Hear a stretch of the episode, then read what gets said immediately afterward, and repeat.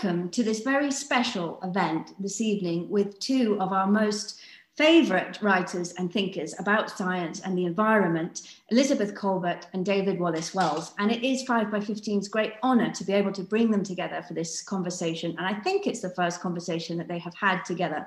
So we are really very lucky.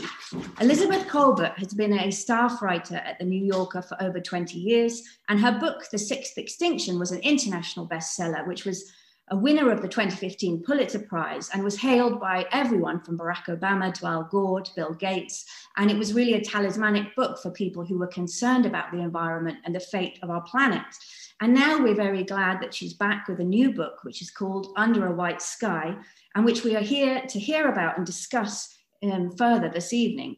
It's an urgent exploration of humanity's impact on nature and the world around us. And it's a exploration into the scientific discoveries and innovations that could help us still to avert disaster and to reverse some of the damage that we've already done. It's out this week in the UK and available from all good bookshops, including, of course, our book partner, Newman Books. And we hope that you will all order a copy. And interviewing tonight, we have David Wallace Wells, He's editor at large of New York Magazine, and he writes about climate change and the future of uh, technology and science. And he is, of course, the author of The Uninhabitable Earth, which was a hugely influential book in 2019, selected by all the newspapers as Book of the Year. And it was a wake up call around the world. So we're very lucky to have them. We have um, 300 people already on the webinar, and I think more will be joining us. You can put your questions in the Q&A box at the bottom of your screens, and David's going to try to bring in as many as he can towards the end of our session. We've got an hour. So for now, I will hand over to David and say welcome. Thank you very, very much for being with us, and over to you. Thank you, Daisy, and thank you all for coming. It's um, a privilege to be doing this in front of you and Betsy, it's especially a privilege to be talking with you in public. I should say this isn't the first time we've talked, it's just the first time we're talking in public, but um, really excited to be having the conversation. And I think I, it would be useful to start picking up off of Daisy's introduction of you, which um, sort of uh, stood on top of the masterpiece, The Sixth Extinction, to introduce this book. And to ask you, um, sort of briefly, in part to orient everyone in the audience who, who might not have read the book yet, um, how this book proceeds from that one and to what degree it represents a disjuncture in your thinking. Um, but how, you know, how, how the story of that book, which is about, you know, the, the large scale um, die off of so many of the um, planet's species um, relates to this one, which is, you know, largely about what we're doing in response to that and maybe exacerbating it along the way. Um, how do you see the two works fitting together? Well, um, before before I launch into that, I want I also want to just thank everyone for being here, and I want to thank you for being here, um, David, because David has a brand new baby, which everyone knows is kind of a big deal, and so I'm going to try to not make this my usual, you know, unbelievable downer. How's that for the sake of the new baby?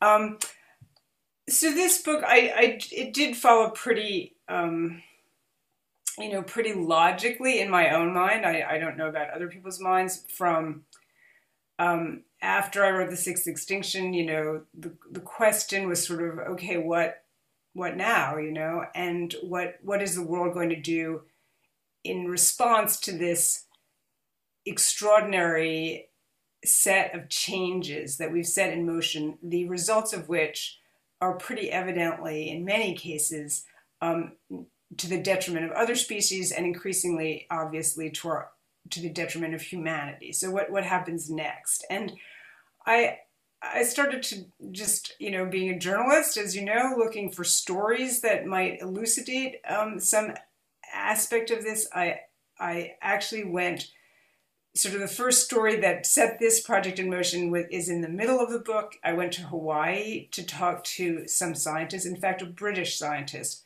uh, who was working in Hawaii by the name of Ruth Gates, who's a really dynamic, charismatic woman who had started this project that had been dubbed the Super Coral Project. And the idea behind the Super Coral Project was we have radically altered the oceans. The oceans are warming, they're warming really fast. Um, and a lot of the CO2 that we pour in the atmosphere, it goes right straight into the oceans basically, and it is changing the pH of the water in the oceans. And one group of organisms that does not like these changes is reef building corals. So Reef's, Ruth's idea was okay, we if we want reefs in the future, you know, we've already so altered the oceans, we're going to have to alter reef building corals, which are these tiny gelatinous little animals that build these amazing structures called reefs. So this project was designed to sort of hybridize or somehow breed up corals that were going to be more resilient to warmer ocean temperatures. It's still continuing. And very tragically, Ruth died a couple years into the project, though the project continues. Um, and as I said, she was very dynamic and she was very smart, and she sort of got me thinking. Well, what what is the future of, you know, you would consider a reef a completely natural ecosystem to the extent that they still exist, and yet they weren't going to survive without human intervention. Was sort of her point, and that idea of intervening again to correct for previous interventions got me thinking, and I started to sort of notice this pattern, and that's sort of how the book, um, how in my mind the book came to be. So, um, one way of thinking then about the project that you engaged in is as a work of sort of present tense contemporary reportage in which you visit and speak with and document a lot of um, human interventions, some large scale, some quite small scale, but in all ways quite dramatic, that are essentially aiming to restore or rebalance or stabilize um, environmental systems that have been cast into disarray, largely by, if not exclusively, by human action um, in the recent past. But I think there's something really interesting um, in what you just said and what you just repeated from, from Ruth Gates, in that she offered you a lesson not just at how to think about the present um, and the possible future, but also in how to think about the past. She said, you know, a reef, you think of a reef as a truly natural ecosystem. Um, but one of the things that I found so memorable in the book were the threads um, in which you were documenting the development of the idea of nature through time as evolving in contrast to its own despoilation. Like we think now we're living on the precipice of environmental disaster nature is disappearing or it's being destroyed or it's destroying us you know choose your metaphor. Um, but we think of it as this sort of intuitive binary system. There is nature and there is humanity or industrial you know capitalism or however you want to think of it. Um, and one of the things i found most interesting um, was the way in which in your book you you sort of sketched a deeper history of these ideas and showed that nature has really only ever been a term that we took seriously and valued as we understood it was under threat. Um, and I wonder if you could talk a little bit about how that historical perspective informs your own perspective in thinking about these challenges um, and maybe maybe the two neat binary patterns that we found find ourselves falling into when we think about when we think about um, intervening in the way that all of your subjects are. Well, sure. I mean, you know, the history of of the concept of nature obviously in in is a is a comp long and complicated one, you know, and I, I should also say that you know it, it's inevitably the discussion in the book is sort of is inevitably somewhat Eurocentric, and I'm sure that people there are a lot of people who would say you know a lot of cultures in on planet Earth uh, a lot of cultures obviously we no longer have access to what their views were but you know to the extent that we do um, they would not have the same sort of european western views of nature that that we do which were sort of inherited you know from the romantics. And but this idea of nature you know why why would you even have an idea of nature except at the point right where you are starting to see humanity separating from nature? So i think a lot of our concepts. And once again these are not like original ideas. People have written you know vol- many volumes on this that we we are inheritors of this view that that nature is something apart from us. Um, you know, in wilderness, as Thoreau said, as wilderness lies the salvation of the world. Now, by the time Thoreau wrote Walden, Boston and and you know Walden Pond was already being completely deforested for the railroad, and he was very, very aware of that, but doesn't really intrude in the book very much. Um, but those are the ideas of nature that we we all now have to sort of grapple with. What are we talking about when we talk about nature, which is now we're completely implicated in it, right? We when you change the climate of the globe, can you really, you know, the end of nature, Bill McKibben's End of Nature, that's 30 years old already. Um, can you really speak of a nature that exists apart from humanity? Now, the problem is, or the complexity is, there are many, there's still most of the world, or half the world, is not human created. This is a very interesting statistic that just recently came out in a big paper in Nature that if you take the weight of all of the human made materials on Earth. And that includes, I should say, gravel. So, depending on how you want to classify gravel, but if you take the weight of all the human manipulated or made materials, sometime around 2020, that weight equaled the weight of all the biomass on Earth. Okay, so this is the kind of situation we're in, where now everything that we have fabricated in some way, or at least um, you know dug up out of the earth has the weight of all the biomass on earth and that is the sort of weird juncture that we're in where we're involved in everything but of course we don't control it. We are just uh, enmeshed in it in ways that we can't really get out of. That sort of sounds like a tipping point. Like we you know we reached a balance and then presumably we imagine the future is going to become more dramatic. You know, um, you know that, that the balance will tip and the human side of the equation or human created side of the equation will be heavier. Um, how, I think that's a safe bet. Yeah.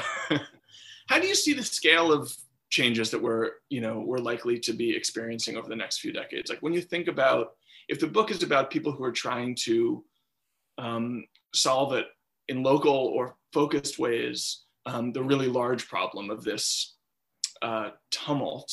Um, what is the scale of that tumult? Um, like, how much change will we have to reckon with or adapt to?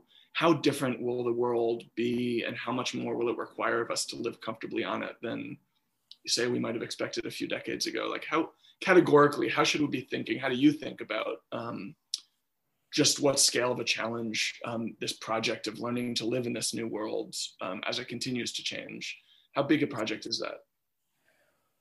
Well, it's it's immense. I mean, that is the problem that you keep bumping up to the scale of the of the problem because the scale of the problem is equivalent to the scale of the effort that we've put into this project of changing the planet, you know. And so if you cast even if you say, well, you know, this world changing project, which often goes by the shorthand, you know, the the Anthropocene or the Anthropocene, as I've heard it pronounced in England.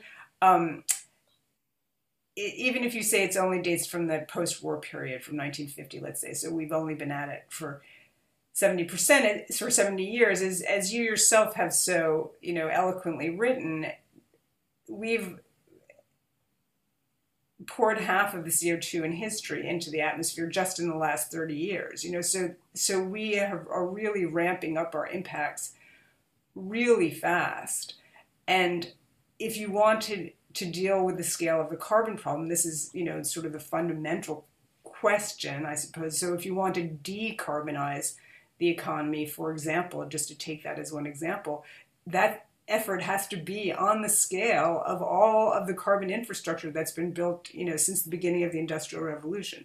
So it's always scale uh, that. And that's just the decarbonization project, exactly. not even the adaptation part of it. Yeah. Exactly. So the scale is what keeps. I mean, so there's a chapter in the book.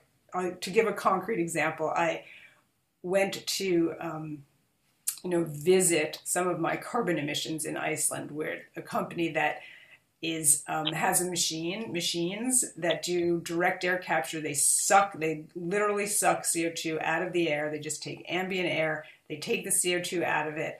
Um, if you stand, you know, behind these machines, it's like standing in a you know sort of pre-industrial uh, atmosphere.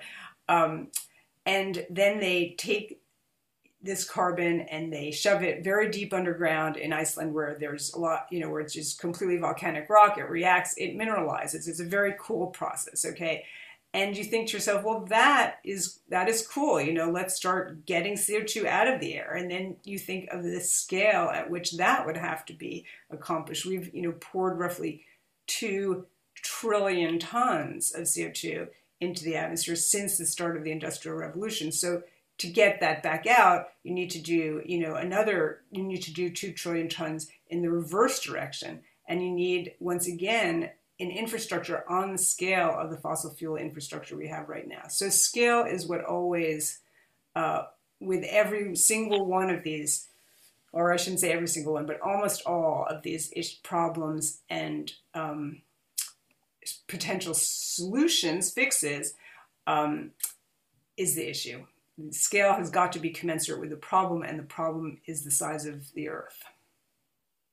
I was just reading, a, um, there was a recent report I was reading about um, direct air capture, and in which they estimated that just to you know sort of solve for the hardest to decarbonize emissions you know the, the, vast majority of things we, we have a pretty good idea of how we can get rid of them. There's a problem of politics a problem of deployment but we have we sort of have the know-how. But there's a sliver where, where we don't we don't know anymore. We don't know yet how to do that.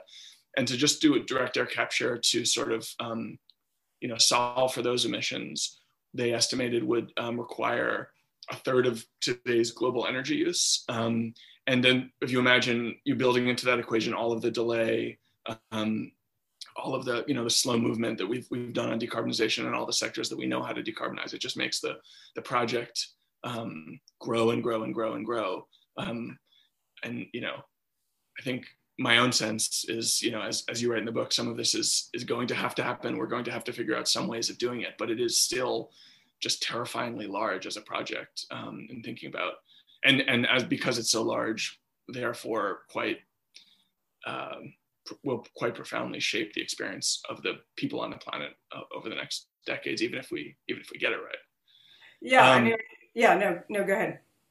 I was just gonna, you know, you um I we talked about this a few weeks ago when we were talking about your book, but to me, the sort of central um, idea, to the extent that there is a sort of thrust, an idea thrust in the book, and that you're you're a very careful journalist who doesn't do that all that explicitly, uh, unlike me. Um, but it's when you say that you know we're sort of we're sort of past the point. I don't have the book in front of me, but we're sort of past the point in which we can entertain ideas of returning to the to the past that we're hoping to preserve and we're now at a point when if there's going to be a solution to the problem of control it's going to be more control more interventions of the kind that you're documenting in the book and that made me think of the sort of famous Stewart Brand line what is it like? We are as gods. We might as well get good at it.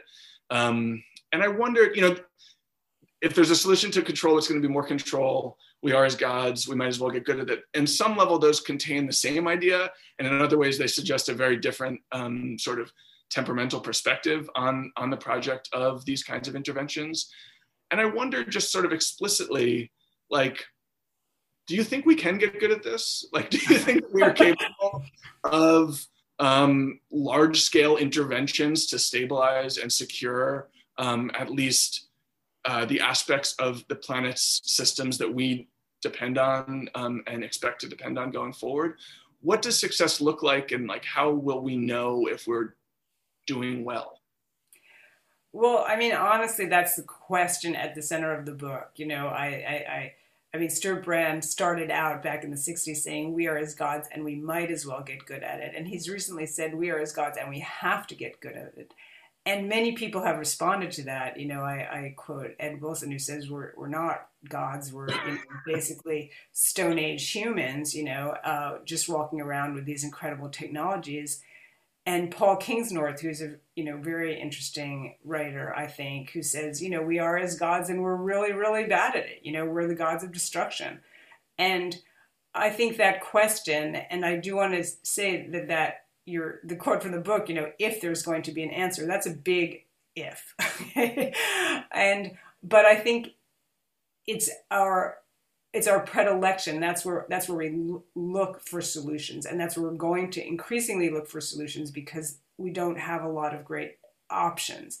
And the option of turning around, um, which I think is very attractive and emotionally is what I personally am drawn to as a you know child of the 70s, um, is not really viable. And that was sort of Ruth Gates' point to go back to, you know, Ruth, look, people want to go back to the reefs of the past.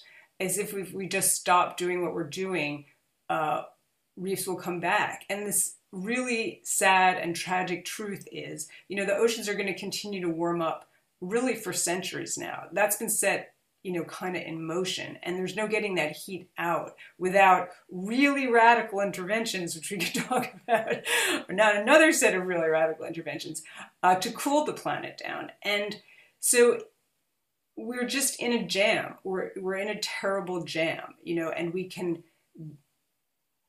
There are, I think there's a big movement, you know, should we put it, Joe Biden has talked about putting aside 30% of the US by 2030. You know, can we just put parts of the earth aside for other creatures? I think that that is the closest we could get to sort of preserving things. They won't be the same because the climate will have changed and all the species that were in one place are going to move to another. But if you want to try to get as many creatures through the period that we're in, through this century, through the next couple of centuries, that would be the closest I can think of, or anyone I think has think, thought of, to to do that.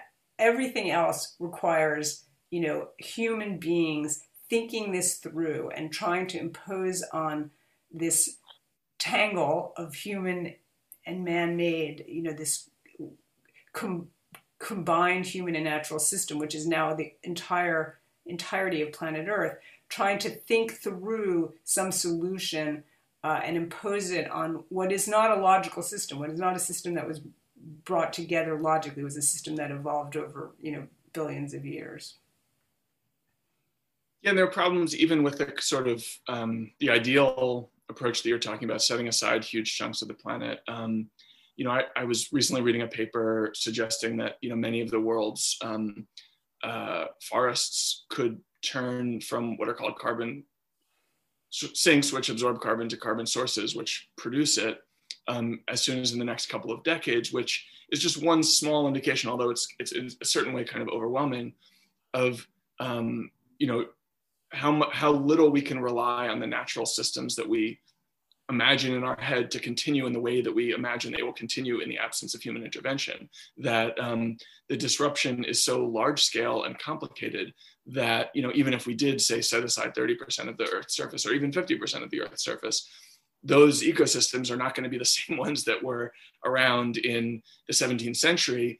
And the forest one in particular really stuck with me just because I think especially for someone like me who's a really a, lifelong urbanite who doesn't have so much direct experience with nature i still think of the forest as this sort of like idyllic and iconic place of retreat from from the anthropocene into a place of deep time and kind of natural harmony. And it strikes me as really not just scary but disorienting to think that um, within my own lifetime it may be the case that those systems are wreaking more havoc on the Earth's um, climate than they are even helping in its solution. And the way that that destabilizes our relationship to the natural world, I think, is is very much an open question, which is another thing that you're exploring in the book um, in talking about people who are thinking in more creative ways about and beyond the sort of simple binary. Um, and trying to trying to make a difference in their in their own in their own fields in their own ways. Um, so I I always bristle when people like ask me questions about optimism and pessimism, and I say like, you know, climate change is not a matter of mood affiliation. It's like whether I'm ha- feeling happy one day or sad the next day doesn't change the actual trajectory of the story. But I wonder if you could talk a little bit as a way of sort of illustrating a few more particular anecdotes and stories from your book. Like as you've been doing this reporting, what were some of the things that you found most eye-opening and encouraging? And what were some of the things that you found most distressing um, or discouraging in thinking about you know the big question whether we can get good at this good good enough at this to really stabilize and secure a relatively happy future for ourselves. Well one one you know the sort of center of the book at the center of the book are is this extraordinary new um, capacity that we've just developed over the last couple of decades but that has really um, been taken to a new level just in the last decade, which is gene editing. So, gene editing, I it, for the book um, to tell to tell a gene editing story, I actually ordered a kit, a gene editing kit. You can order a, from a company in California, um, which provides you with the wherewithal to gene edit some bacteria uh, in your own kitchen. And I made, and I believe I actually did gene edit some bacteria to be antibiotic resistant, which was pretty extraordinary um, when you think about it, because I am, you know, know nothing about gene editing. Now, also for the book, I went to visit some people who do know a lot about gene editing, and we're using this newfound suite of techniques that just are go by the acronym CRISPR to gene edit cane toads in Australia. So cane toads are this, you know, extraordinary invasive species in in Australia. They were brought supposedly they were going to help with the beetles that were eating the sugarcane crop in the 30s, 1930s. They went crazy. They had no predators. They have taken over coastal Australia basically, though they are still increasing their territory every year. And the problem is they're, in addition to just being huge and voracious eaters, they're highly toxic. So Australia's native wildlife chomps on them um, and dies. Uh, and so does, you know, so do people's puppies. Uh, and so on occasion do people, but, but very rarely. Um, so they were trying to gene edit these cane toads just as a sort of exercise to be less toxic. And they had succeeded in creating. I saw some cane toads that were less toxic. And in theory, if you put them out onto the into the you know countryside, they and they bred with other toads, you could also you should also potentially, in theory again, you could you could gene edit them with something called a gene drive so that you would push this trait out into the population and all toads eventually would have it once again in theory. Um, now how you feel about that how you feel about our now using crispr for example to try to deal with um, problems that we ourselves have created you know messing around with life at its most intimate level, in the level of the genome, I think is going to be a huge issue going forward because there are um, many potential problems that could be solved. Here's another uh, example I will give. Um, I went to visit some chestnut trees, American chestnut trees, that have been gene edited. They have a one gene tweak um, and so they're resistant to chestnut blight, which was a pathogen brought to this to the U.S. from Asia in the early part of the 20th century, killed every single chestnut tree uh, basically in America, four billion trees. Um, so where I live in New England, you would have found like every fourth tree was a chestnut. Now there are zero. So this tweaked tree is is resistant to the blight. Um, it's sitting in fenced in plots because it has doesn't it's not allowed out yet, although that permitting process is happening even as we speak. And so maybe it will be allowed out. How do people feel about that? Would we rather have genetically tweaked chestnuts or would we rather have no chestnuts? And these, this question, I think, is going to keep coming up. We're going to keep having being faced with that choice. Do we do we go forward here with some of these technologies that we consider intrinsically um, very nervous making and even maybe anathema? Um, or do we say, or it, it, when that's potentially the only choice uh, to save certain species and, as I say, increasing numbers of species? And I think that's going to be huge. Now, do I find that ho- hopeful? Um, I, if given the opportunity, I would plant one of these chestnut trees in my backyard. How's that? Now, does that give me hope or does that say well that's just a small you know stay against uh, the oblivion of the american chestnut tree i i'm not sure and i'm not sure how i feel about you know gene editing everything uh, from here on in um, but i think that's an interesting question that really you know brings home this very difficult choice these very difficult choices that we're confronted with yeah, it was interesting. You started your you at the end. You said how you felt, but you actually opened your discussion that by saying, how do people feel about that?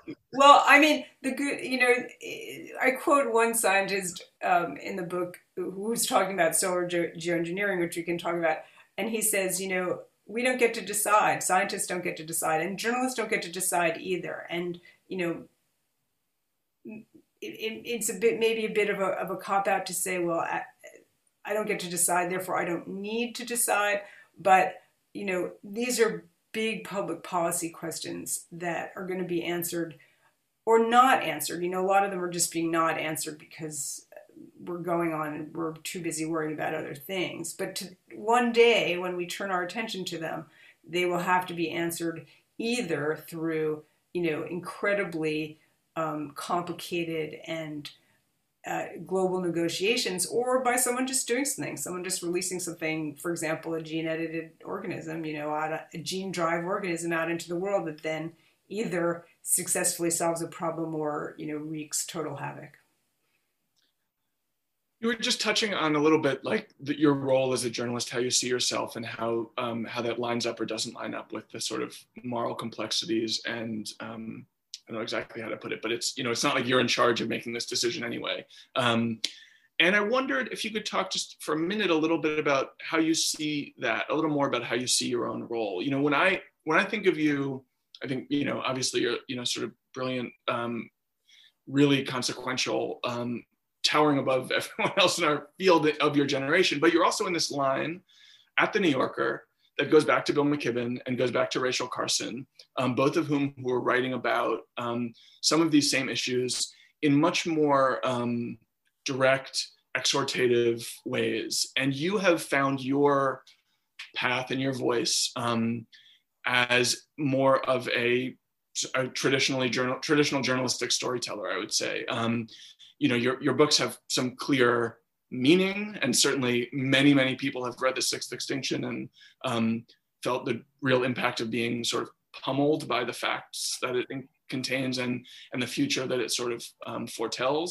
But it, that's not, you're not doing that punching so directly. You know, it's, you're letting the stories tell themselves. And I wonder how you think about that, especially in a time when, um, you know, nature writing is no longer like the, the uh, province of dilettantes. It is like an unbelievably urgent political and moral question. And um, why do you why do you write about these issues in the way that you do? How do you see how do you how do you think about your own role? And to the extent that this book is, which I think it is to some degree, um, a somewhat more explicit statement of principles, especially on geoengineering, which we can talk about in a minute. How do you are, are you feeling yourself evolving, or do you am I wrong in reading that? how do you see it? Um, no, I, I mean I think that I the more you know the more you the more you travel down this path of, of sort of and i'm sure that you have had well i don't want to speak for you I, i'll turn the question around at the end of this but you know the less you see you know i would be honestly well I'll, I'll say two things. First of all it's simply you know it gets to a matter of taste in a way. I mean i i think you know there are a lot of polemics around and and a good polemic is a is a great thing and i really you know um, enjoy a good polemic as a as the next person. But i do think that um, one of the things that i was certainly trying to do with the sixth extinction and am also trying to do with this book is get around i think people are you know defended against polemics to a certain extent and i no, this sounds very odd, of course, given the heaviness of the topics we've just been talking about, but I really wanted um, this book, you know, Under White Sky, to be fun and for people to read it and say that that was actually fun, even though, you know, a lot of the topics are very heavy. And so I. It's even funny. thank you thank you i mean it's a dark comedy we are in a dark comedy you know it has may have a many many many tragic effects but the basic structure is kind of darkly comic. Um, you know, I use a, a, selection from The Cat in the Hat Comes Back. You know, it, it that's the situation. We're we're just a bunch of you know living through a kind of bumblers. It just just so happens that at stake is you know the survival of the planet and our own survival. But that doesn't mean that a lot of it isn't pretty comical. Um, so part of so part of it is a matter of taste, and and also part of it is is is genuinely the more you know, you know, the less clear the solutions are. They really are not clear. Okay, I, I'm sure you can appreciate that more than just about anyone. What is the answer? What is the quote unquote answer to climate change? Now, whichever direction you go in, uh, let's say you even go in, well, let's just stop burning all fossil fuels now. That's a that's a good idea. I, I'm totally behind that.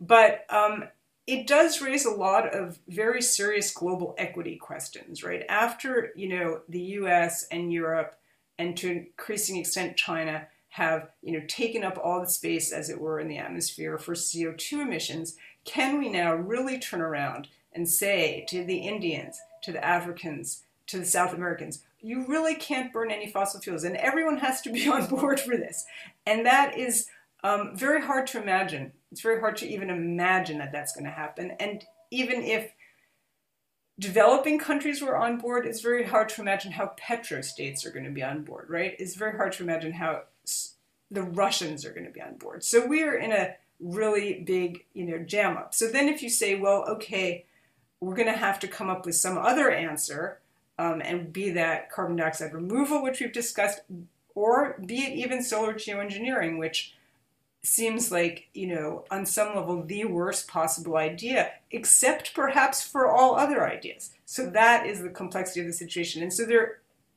I don't want to be, you know, falsely modest here, but I genuinely don't know what the solutions are. So it would be kind of crazy for me to try to tell everyone else what they are. Yeah, um, I am exploring what very smart people would tell you the only solutions are. How's that? Yeah, well, it's it's. Um, I, I, think it's useful. We'll probably go to questions from the audience in a minute, but I think it is useful to dwell for a couple minutes um, on solar geoengineering because that is, in a certain way, like the the rub of it. Like nobody's going to object to tinkering with some, you know, some corals to get them to live a little better in warmer water. That's not. There isn't moral hazard there. Um, but um, you know, a lot of people in the climate movement find um, even some of measures like like the um, the tree genetic engineering that you're describing, even that involves a bit of moral hazard in that it's sort of telling us that it's all going to be okay and that we don't need to move as quickly as we we thought we did in order to live comfortably in the future.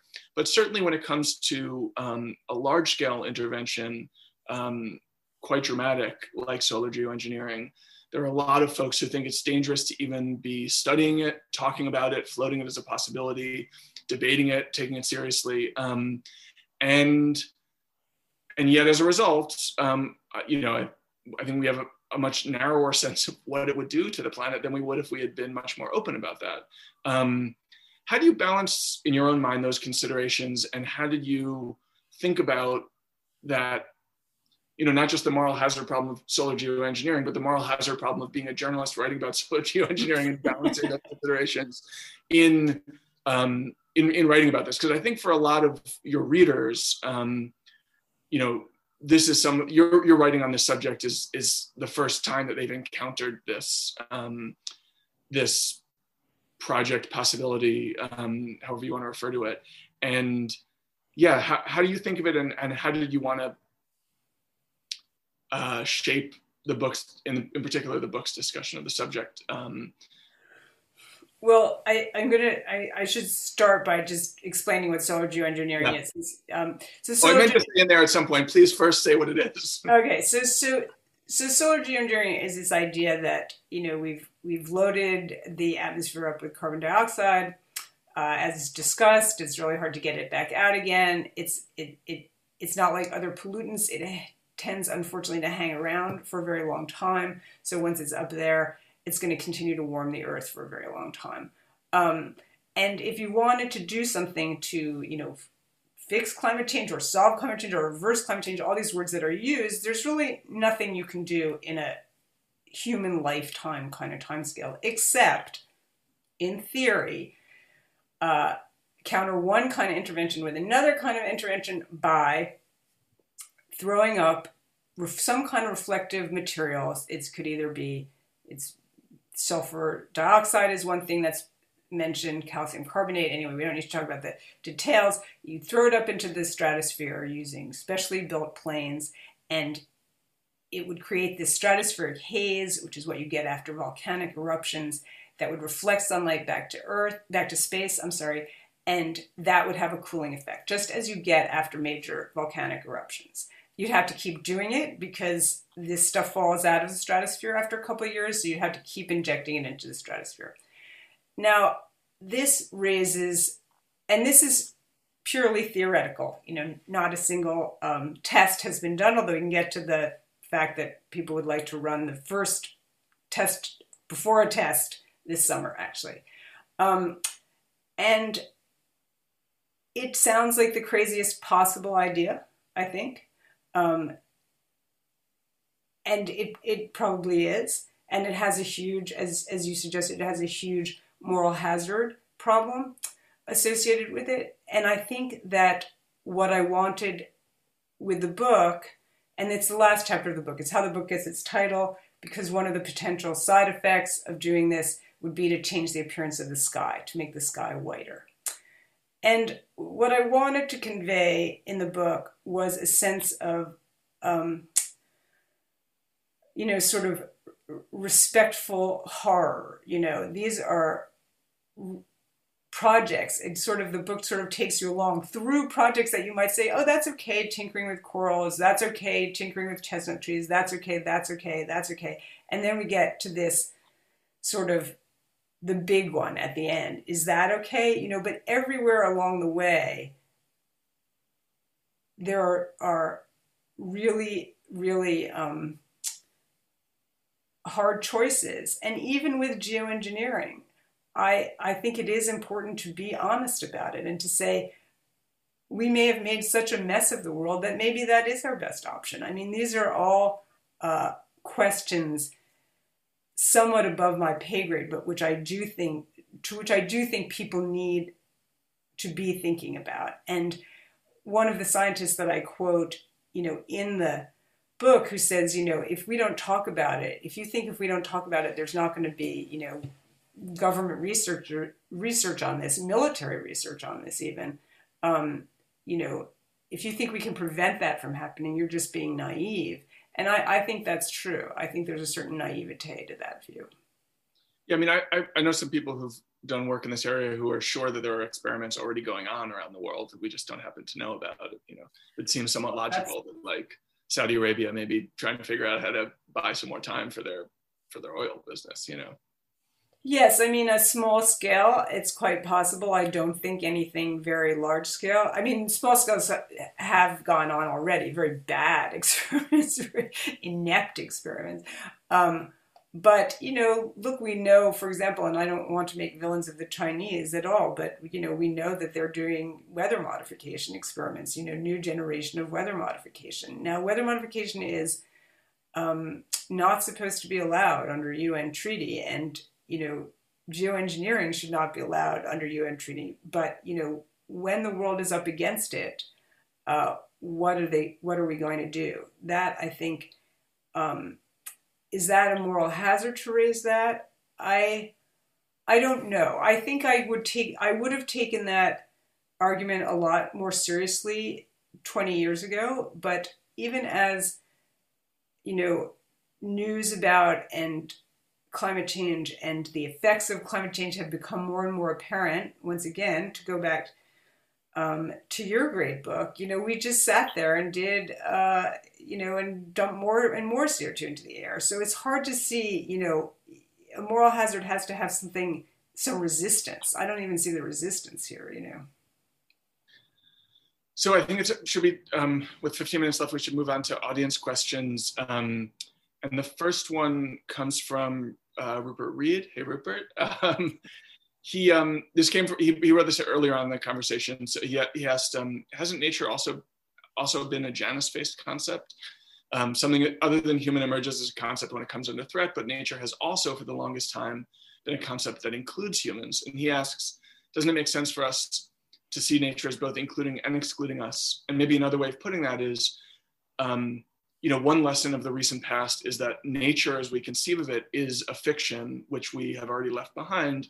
but may would it not be is it not more important for us to remember that even if we are leaving behind that natural world we are still also a part of the natural world is that lesson not um, you know might that might that lesson be both more important and maybe harder for at least people in places like the uk and the us to to relearn no I, I think that is really and i mean you know maybe maybe climate change will deliver that message. I mean if you're in the path of a you know category five hurricane uh, you you realize that we are very very much um, you know at the mercy of nature. It may be nature that has been um, manipulated or influenced by humans but it's still beyond our control. And i think that that is you know one of the interesting facts about the situation that we are in. We are imbricated in all of these systems, but we're not in control of them. And that's actually, you know, the heart of the of the matter. If we could control the climate,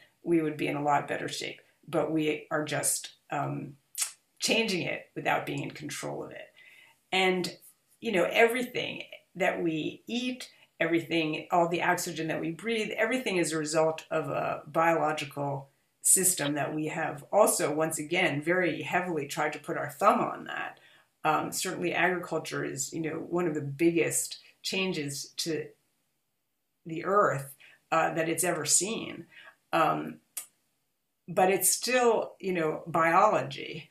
Uh, so, yes, absolutely. And you sometimes also get a pushback. Well, human you know humans are natural obviously we're a product of you know 3.5 billion years of evolution just like everything else so you know if we decide to put sulfur dioxide in the stratosphere isn't that just natural too? You know now that at that point it seems to me that that it's the terminology that has broken down. Maybe we need you know n- new terms that seems to be um, that at that point the concept of nature seems to be somewhat meaningless.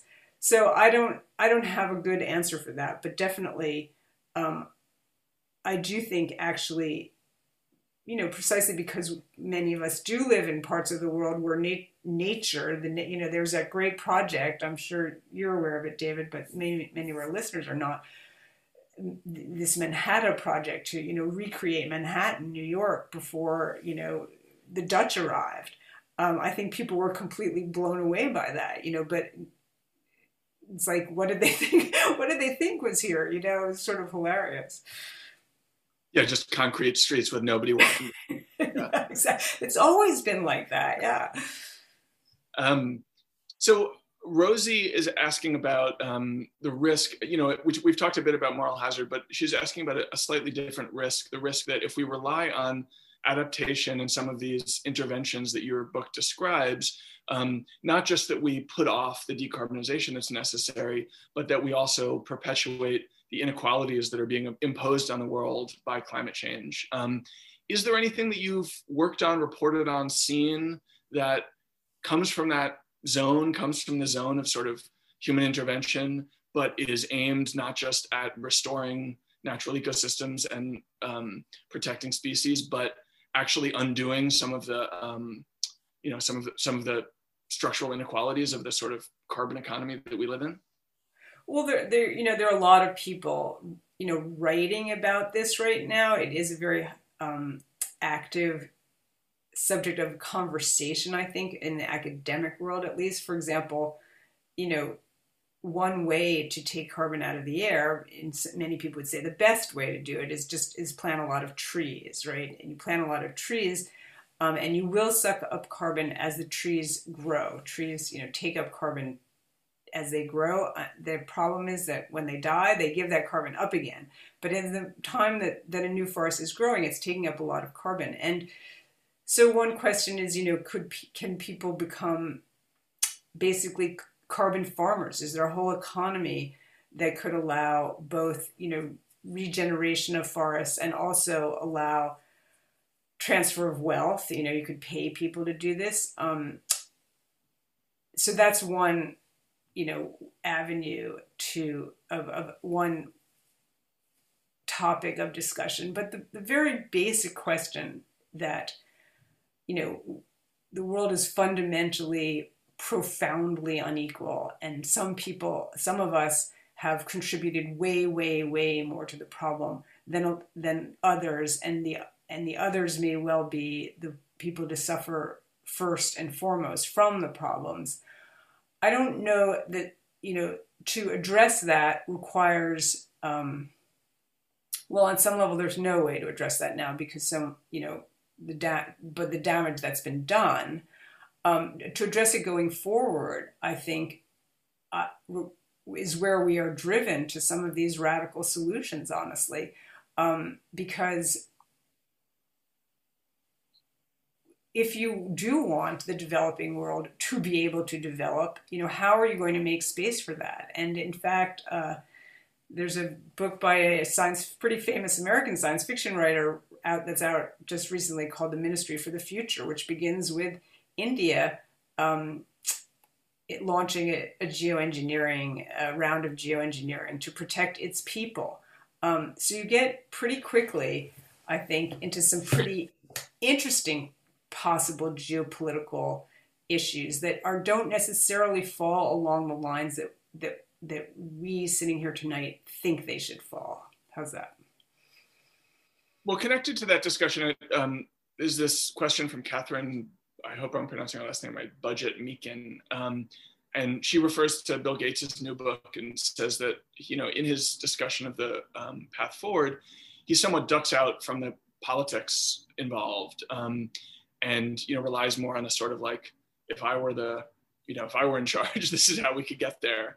Um, and you know I think my own sense is that that's hugely hugely important perhaps more important than a lot of the questions of technology and um, energy. And i wonder how you see that evolving. You know we have a different political consciousness about climate change now than we did a few years ago in part because of a lot of the protest movements. And yet, you know, things are moving, I think, much more slowly than most people who are pushing for action would, would um, be happy with.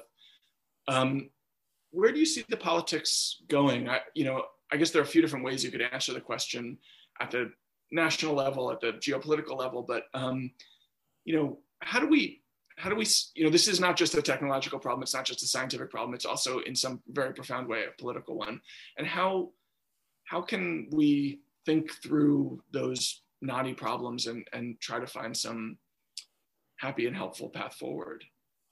Well, I mean, to give, to give Bill Gates credit, you know, I, I think what he was trying to do in that book is say, look, people are going to do, you know, in, in the world that we currently live in, they're going to do what's cheapest and most convenient. And this is true at a, at a grand scale, right? So, you know, if you created energy systems that were genuinely um, cheaper than the fossil fuel infrastructure that we have right now, um, there would still be huge vested interests that would be, you know, invested in keeping, maintaining the status quo, and that's a huge political problem.